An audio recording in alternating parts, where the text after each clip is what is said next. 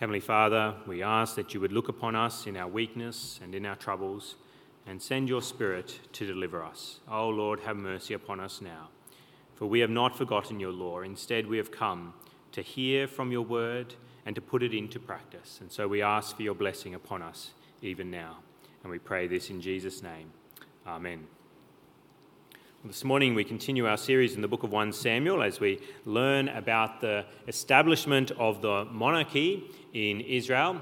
The Israelites have come out, of course, under the leadership of Moses uh, from Egypt many years ago, and then they traveled in the wilderness for some time and eventually entered into the promised land under the leadership of Joshua.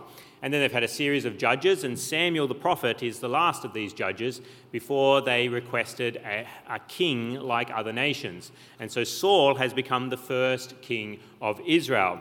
But then we've seen that Saul has been disobedient to God in a number of different ways, and so God has promised that he will strip the kingdom from Saul and give it to someone who is a man after his own heart. And we've seen that that man is the boy David, who has gradually risen to greater and greater fame within Israel. We've been watching David's rise over the previous weeks. We've seen how he killed Goliath and was established in the eyes of the Israelites as a great warrior. And then he's gone on a series of military campaigns and has shown again and again that the Lord is with him by the way that he has success after success in fighting the Philistines. And so we can see that it's becoming quite apparent that, uh, that David is indeed God's Messiah. He is his Christ. He is the one who has been anointed by him to deliver God's people.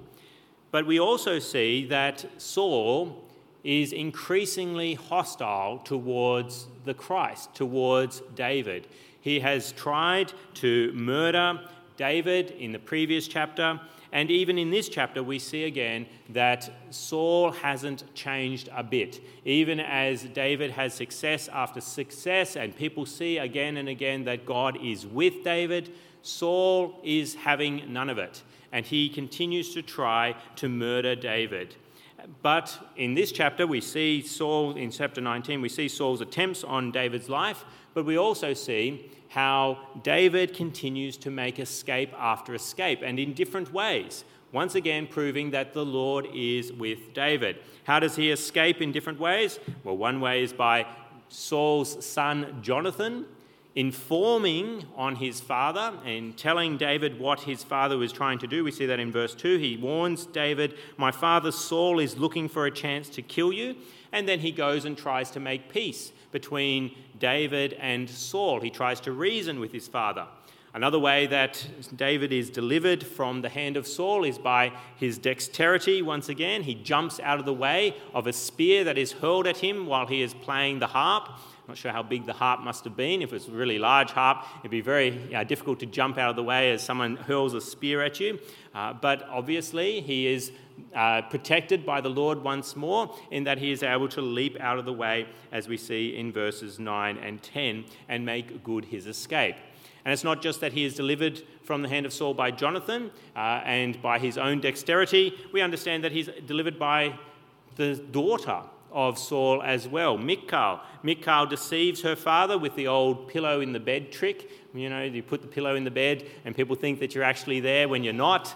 Uh, she uses an idol, which is interesting that she's got an idol around the house, and maybe you want to talk to me at the door about that afterwards. What's she doing with an idol in the house when she's meant to be uh, part of the people of God? But she deceives her father, once again showing that the Lord is with David, that he's got these people who are supporting him and helping him to make his escape.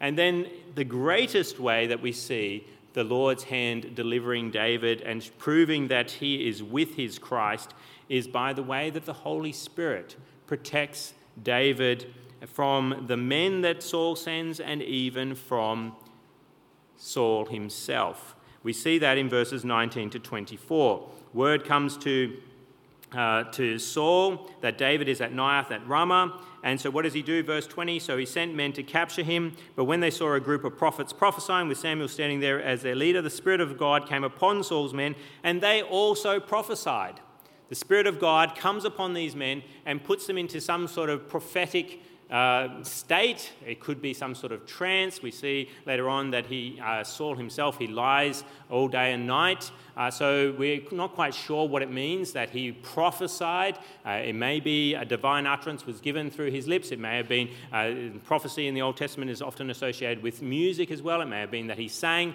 or it may have been that he just went into some sort of trance. It's hard to know.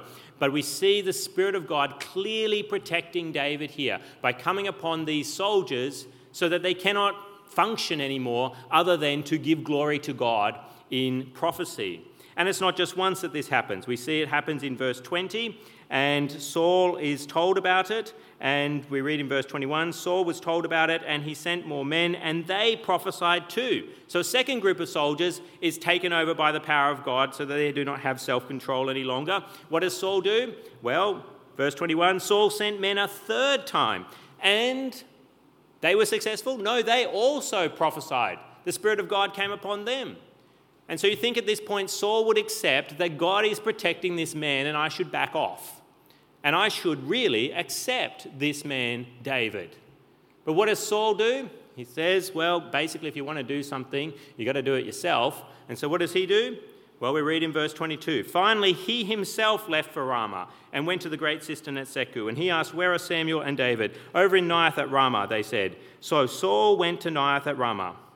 But the Spirit of God came even upon him. And he walked along prophesying until he came to Naioth. He stripped off his robes and also prophesied in Samuel's presence.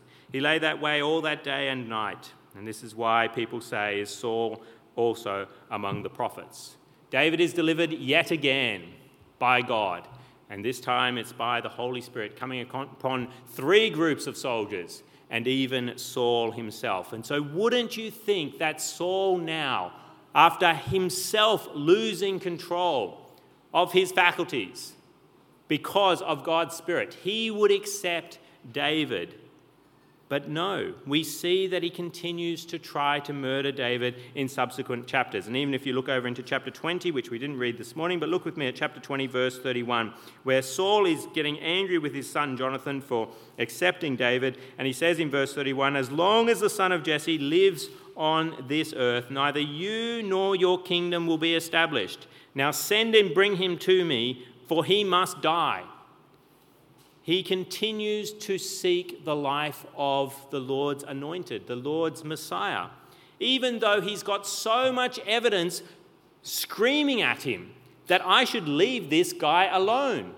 My children accept him, my men cannot touch him, and even when I go to try and kill him, I'm unsuccessful because I go into some sort of prophetic trance and I lose even my clothes, I strip off and prophesy naked. Now, whether he's actually fully naked is another uh, matter for debate. You can use the word, uh, the Hebrew word there for he's in some sort of underwear.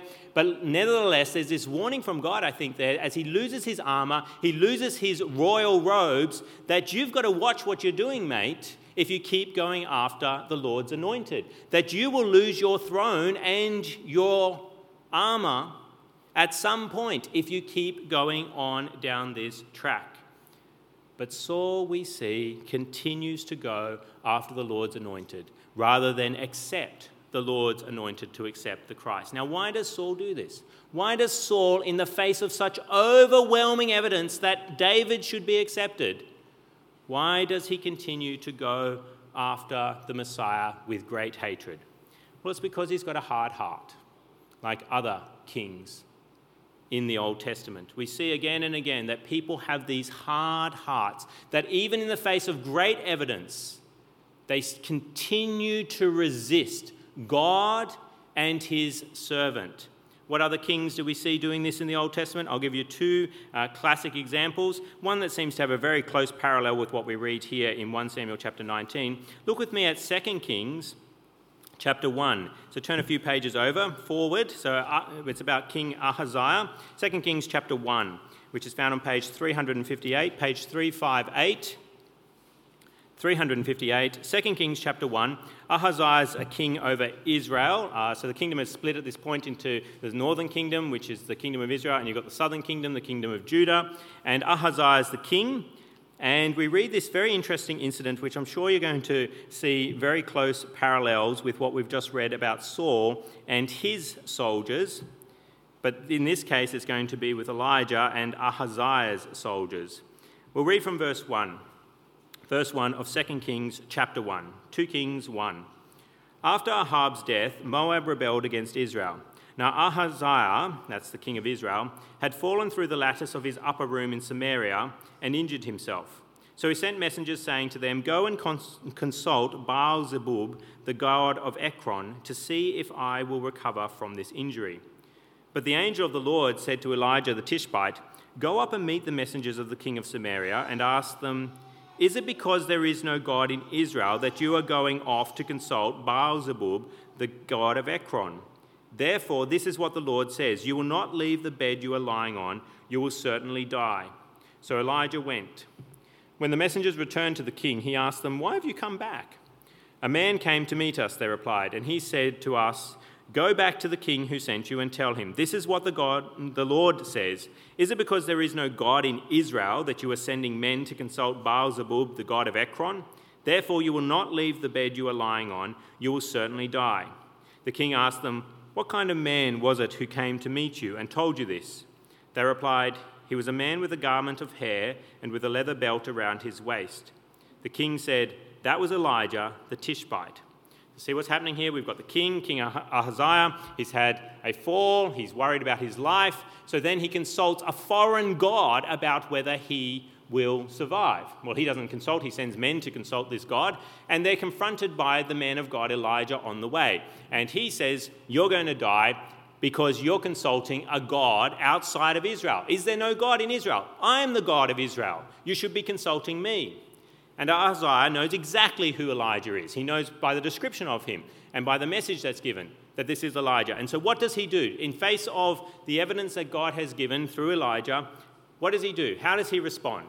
Well, let's read verse 9. Verse 9, 2 Kings chapter 1. Then he sent to Elijah a captain with his company of 50 men. The captain went up to Elijah, who was sitting on the top of a hill, and said to him, Man of God, the king says, Come down.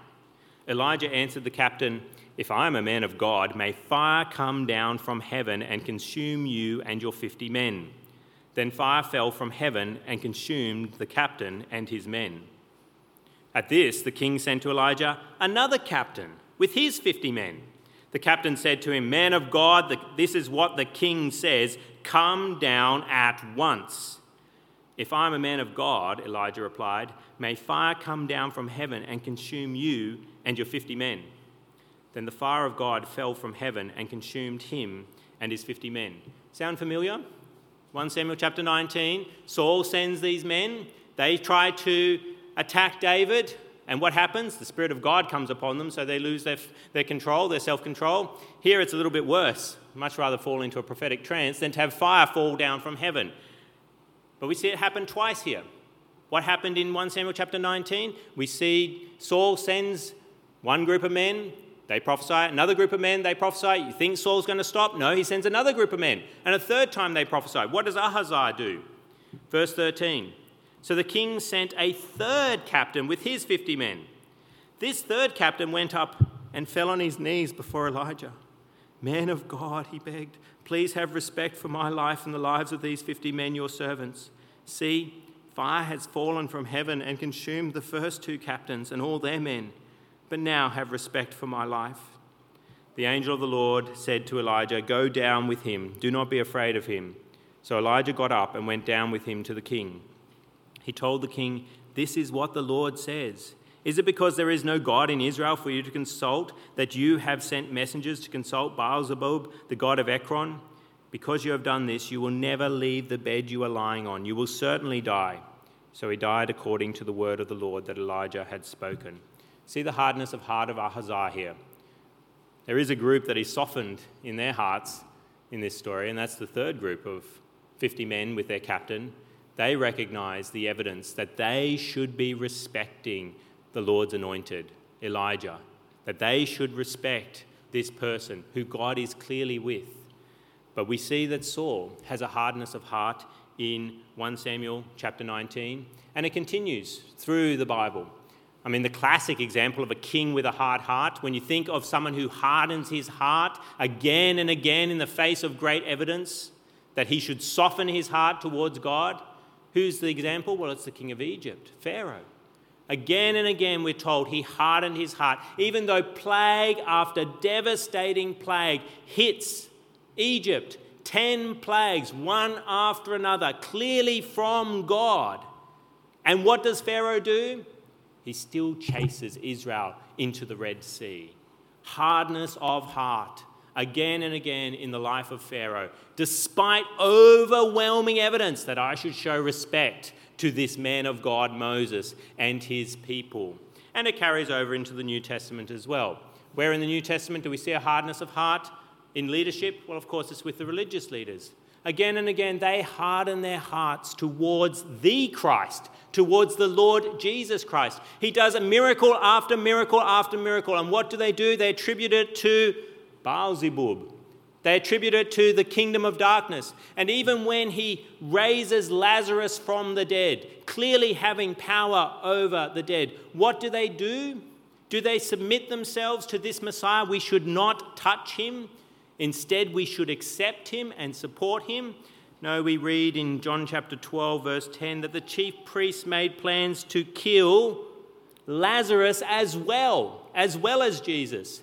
If we can kill Lazarus, we can disprove that he has done an extraordinary miracle. And then, even after Jesus is raised from the dead and the apostles are doing great miracles, they see this evidence that God is at with these men, that God is with these men. And instead of accepting the evidence and accepting the apostles and accepting a place within the church, they continue to harass and flog and imprison the apostles an example is in uh, Acts, chapter, Acts chapter 3 and 4, where Peter heals the crippled man from birth at the temple gate. And they actually say in Acts chapter 4, verse 16, this is the, the religious leaders, they say, Everybody living in Jerusalem knows they have done an outstanding miracle, and we cannot deny it. Everybody knows that these apostles have done an, an outstanding miracle, and we can't deny it. Evidence is there right before us. We should accept these guys? No. They proceed to tell them, don't teach in this man's name anymore. The evidence is there, but because of a hardness of heart, they continue to reject the Lord's people and, of course, the Lord Himself. And this is the case today as well. Are such people around today? Well, yes, there are many who reject the Messiah despite the evidence which is overwhelming. There's a very famous atheist, Bertrand Russell, and when asked what he would say when facing God on Judgment Day, Bertrand Russell replied that he would say, Not enough evidence, God, not enough evidence. There are people out there who claim that there is not enough evidence to accept God and to accept His anointed one to accept his Christ. Just like Samuel, uh, Saul would not accept David, clearly the Lord's anointed, so many years ago, and therefore would not accept God. But you may be saying, do we have evidence today, like Saul had, proving that we should accept God and accept his Christ? The answer is yes. We have overwhelming evidence all around us that God is there and He is not silent and He has sent a Christ in this world, into this world to save us. Where do we have this evidence? Well, firstly, creation. Creation screams at us that there is a God.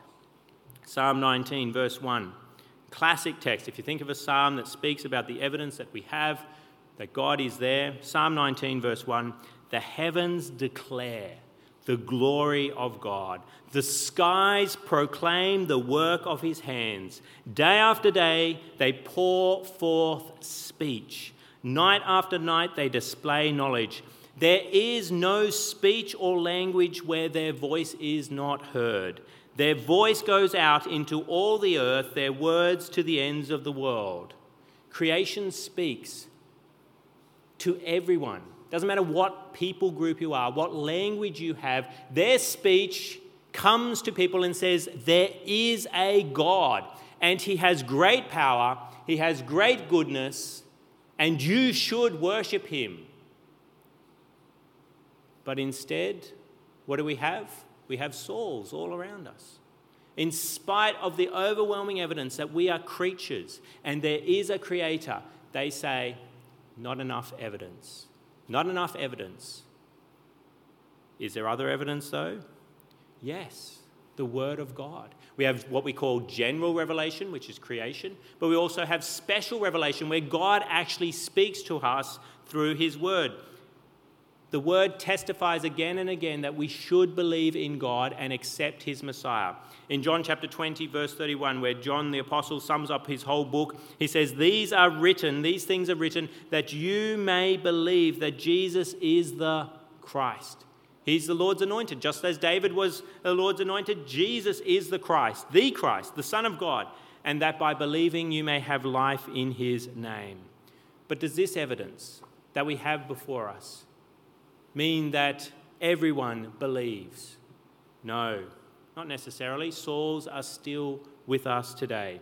Even evidence contained in this word that someone was raised to life from the dead. And I'm not talking about Lazarus this time, I'm talking about the Lord Jesus himself. He said, I can take up again, I can come up from the grave. I can lay down my life and I can take it up again. And he did. And you would say, if someone comes back to life, surely people will accept that evidence and trust in God. Surely that would happen. And that's what we saw in Luke chapter 16, where the rich man and Lazarus are there. This Lazarus is this, this poor man who's at his gate. The rich man dies. He's in torment. And he says, Please let me go back and tell my brothers so that they don't have to come to this place of torment. He says to Abraham, Please let me go back. I beg you, Father, send Lazarus, oh no, not send me, send Lazarus to my father's house, sorry. For I have five brothers. Let him warn them so that they will not also come to this place of torment. And Abraham replies, What? They have Moses and the prophets. They have Moses and the prophets. Let them listen to them. No, Father Abraham, he said, but if someone from the dead goes to them, they will repent. He's convinced of it. If someone rises from the dead, they will repent. That's evidence they cannot deny. They have to believe if they get that kind of evidence. What does Abraham say to the rich man? He said to them, If they do not listen to Moses and the prophets, they will not be convinced even if someone rises from the dead. Even if they see someone rise from the dead, they will not accept it. And we see that with someone like Saul. He's got overwhelming evidence that he should respect David, but he continues to reject David. But is there other evidence around us? Creation's there, we've got scripture. Yes, there's other evidence. There's changed lives in others around us. We see Saul, he had evidence that Jonathan accepted David, Michal accepted David. You think he would think, if my children accept this guy, maybe I should accept him too. If people see changed lives of family members, surely they would accept that God is there and He's at work in His Messiah. But no, not necessarily. Sauls are still here. We see people who have dramatic conversions, total switches, and family members remain unregenerate. And they even, I've heard stories where they say, I actually liked him when, he was my, when my son was a bad boy. I don't like this, this new person who's all lovey dovey and soft. I don't like that he's become a Christian. I liked him when he was a bit more naughty. They see a change in this person, dramatic change, and they're not interested in the evidence. What about other evidence? We've got the creation around us, we've got the word, we've got the lives of others changed around us. Even our own lives can be changed, and we can reject the evidence that is there. Saul's own life testified that he should leave David alone. He was taken over by the Holy Spirit and prophesied. You think after that incident, when he loses control of his faculties, he would respect God. He doesn't. And we see that today as well. People can have the hand of God upon them doing amazing things, and yet they still reject Christ.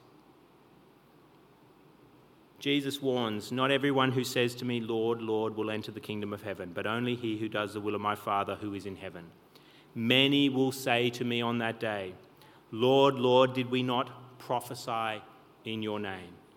And in your name drive out demons and perform many miracles. Then I will tell them plainly, Away from me, you evildoers, I never knew you people prophesy in Christ's name, perform many miracles in Christ's name. People drive out demons in Christ's name. But Jesus says to them, I never knew you. Away from me, you evildoers. There are many unregenerate ministers out there who've been used by God to bring people to Christ. They have been able to preach powerfully in Christ's name, but have never listened themselves. They've never accepted the evidence for themselves. They have so much around them. Creation screams at them. The word screams at them. The lives of others change, scream at them. The way God even affects their life is evidence. But they continue to be like Saul and reject Jesus Christ. So is lack of evidence the problem of to why, as to why people do not accept the Messiah? They do not accept Jesus? No, there's plenty of evidence. There was plenty of evidence for Saul to accept David. There's plenty of evidence for everyone today to accept Jesus Christ. So, what's the problem? What's the problem for Saul? What was the problem for Ahaziah? What was the problem for Pharaoh? What was the problem for the Pharisees? What's the problem for people today? It's not a lack of evidence, it's hard hearts. Hard hearts. They don't want to accept the evidence. The evidence is there. Bertrand Russell doesn't want the evidence. He doesn't want a changed life. He doesn't want to submit to the Lord's anointed, just like Saul didn't want to submit to the Lord's anointed. He was told, I'm going to, by God, I'm going to take away the kingdom from you and give it to someone else. When David showed up, he should have been willing to pass on the baton, but he didn't want to. And that's the problem for the kings through the Bible. That's the problem for the Pharisees. They didn't want to pass on the baton to Jesus. And that's the problem for people today as well. They don't want to come in under the leadership of Jesus Christ. Repeated evidence that God gives is like repeated force on the human skin. What happens if you get repeated force coming on the human skin? It either has two effect, one of two effects. It either softens the skin and the skin breaks, and whatever is causing the force gets in? Well, what's the other response that the human skin can have? It calluses up, it hardens, and it gets harder and harder. And the force, as it comes again and again, all it does is cause further hardening of the, of the, of the skin. And it's the same with the human soul. The evidence is all there. As you go about your life, creation screams it at you. As you hear from the word, the evidence is there coming against your, your soul. As you look at the changed lives of others, it's evidence coming against your soul that God is there. As you look at your own life and God at work in it, the evidence is there coming against your soul. Now, it has two effects one of two effects. Either your heart is softened and you accept God in, or it becomes harder and harder and harder and harder. As you go about your day, Rather than becoming softer as you see creation speaking so powerfully about the existence of your Creator, you become harder. As you hear God's word about your Creator once again and about His Messiah, Jesus Christ, your heart becomes harder. As you sit in a pew on a Sunday morning, you either become softer or harder. You become more calloused towards the Word of God. Is that you this morning? are you becoming more and more calloused? Why is it a problem if you're becoming callous? Why is it so much of a problem to have a hard heart and not accept Christ in spite of the evidence? Well, what happened to Saul? What happened to Saul when he refused to accept the Lord's anointed? Well, there was increasing fear. We see that, particularly in chapter 18. Again and again it says he was more afraid. He was more afraid. Increasing fear, increasing bitterness, increasing sadness. We see that as you, if you read through to the end of 1 Samuel this afternoon, you see how sad and dejected he becomes. Until what? Suicide. He actually commits suicide. And then what happens? His armor is stripped off. The armor that he would have loved to inflict upon David, the Lord's anointed. It's stripped off. His head is taken off. And his body is hung on a wall. That's what happened to someone who rejected the Lord's anointed. What happened to Ahaziah's soldiers? At least the, two, the first two detachments. Fire fell from heaven on those people who had no respect for God's prophet. So, what will happen to you if you reject the Christ despite the evidence all around you? Increasing bitterness and sadness.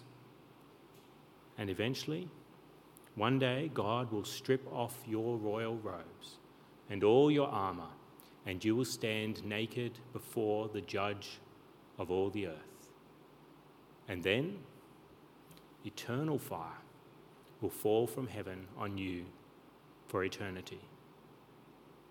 That's what happens to hard hearts, to those who are calloused to the evidence that God gives of Himself and His anointed one.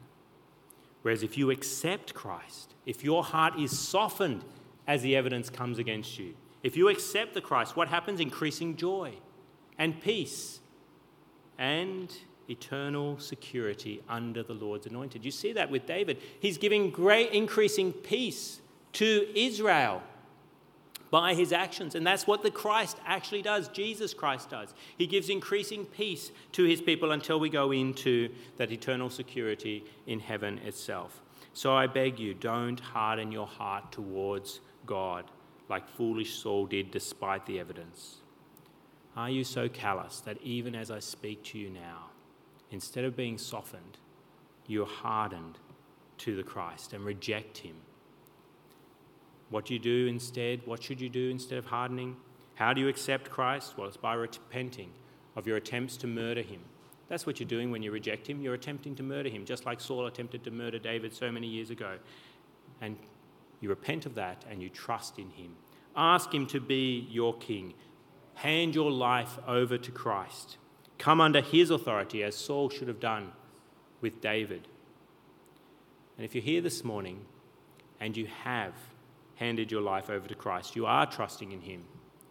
What should you learn from 1 Samuel chapter 19? What should you do? Well, you should thank God that He softened your heart by the evidence and the power of the Spirit, so that instead of hardening up towards Him, you softened and you accepted Him. And instead of facing eternal judgment and eternal fire from heaven, you face eternal reward and happiness and joy which you do not deserve, but all comes because of the Lord's anointed, his Messiah, his Christ. We should thank him because if he hadn't softened our heart, then we would still be like Saul. Saul looks so foolish in 1 Samuel 19. The men that he sends are taken over by the Spirit of God he himself is taken over by the Spirit of God. What a fool for not accepting God and his anointed one. We would be the same.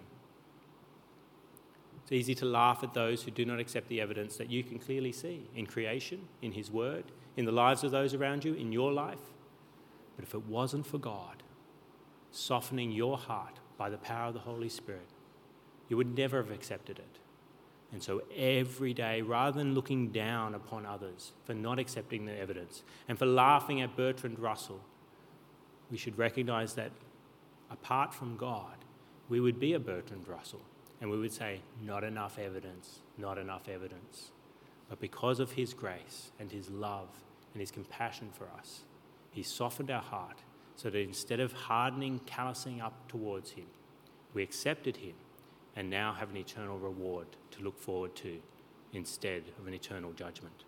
Let's come before God in prayer. Let's speak with Him. Heavenly Father, we thank you for making yourself known in creation, in your word, in our lives, and the lives of people around us. We ask that you would forgive us for our doubts and our hardness of heart towards your Christ despite the evidence that is all around us.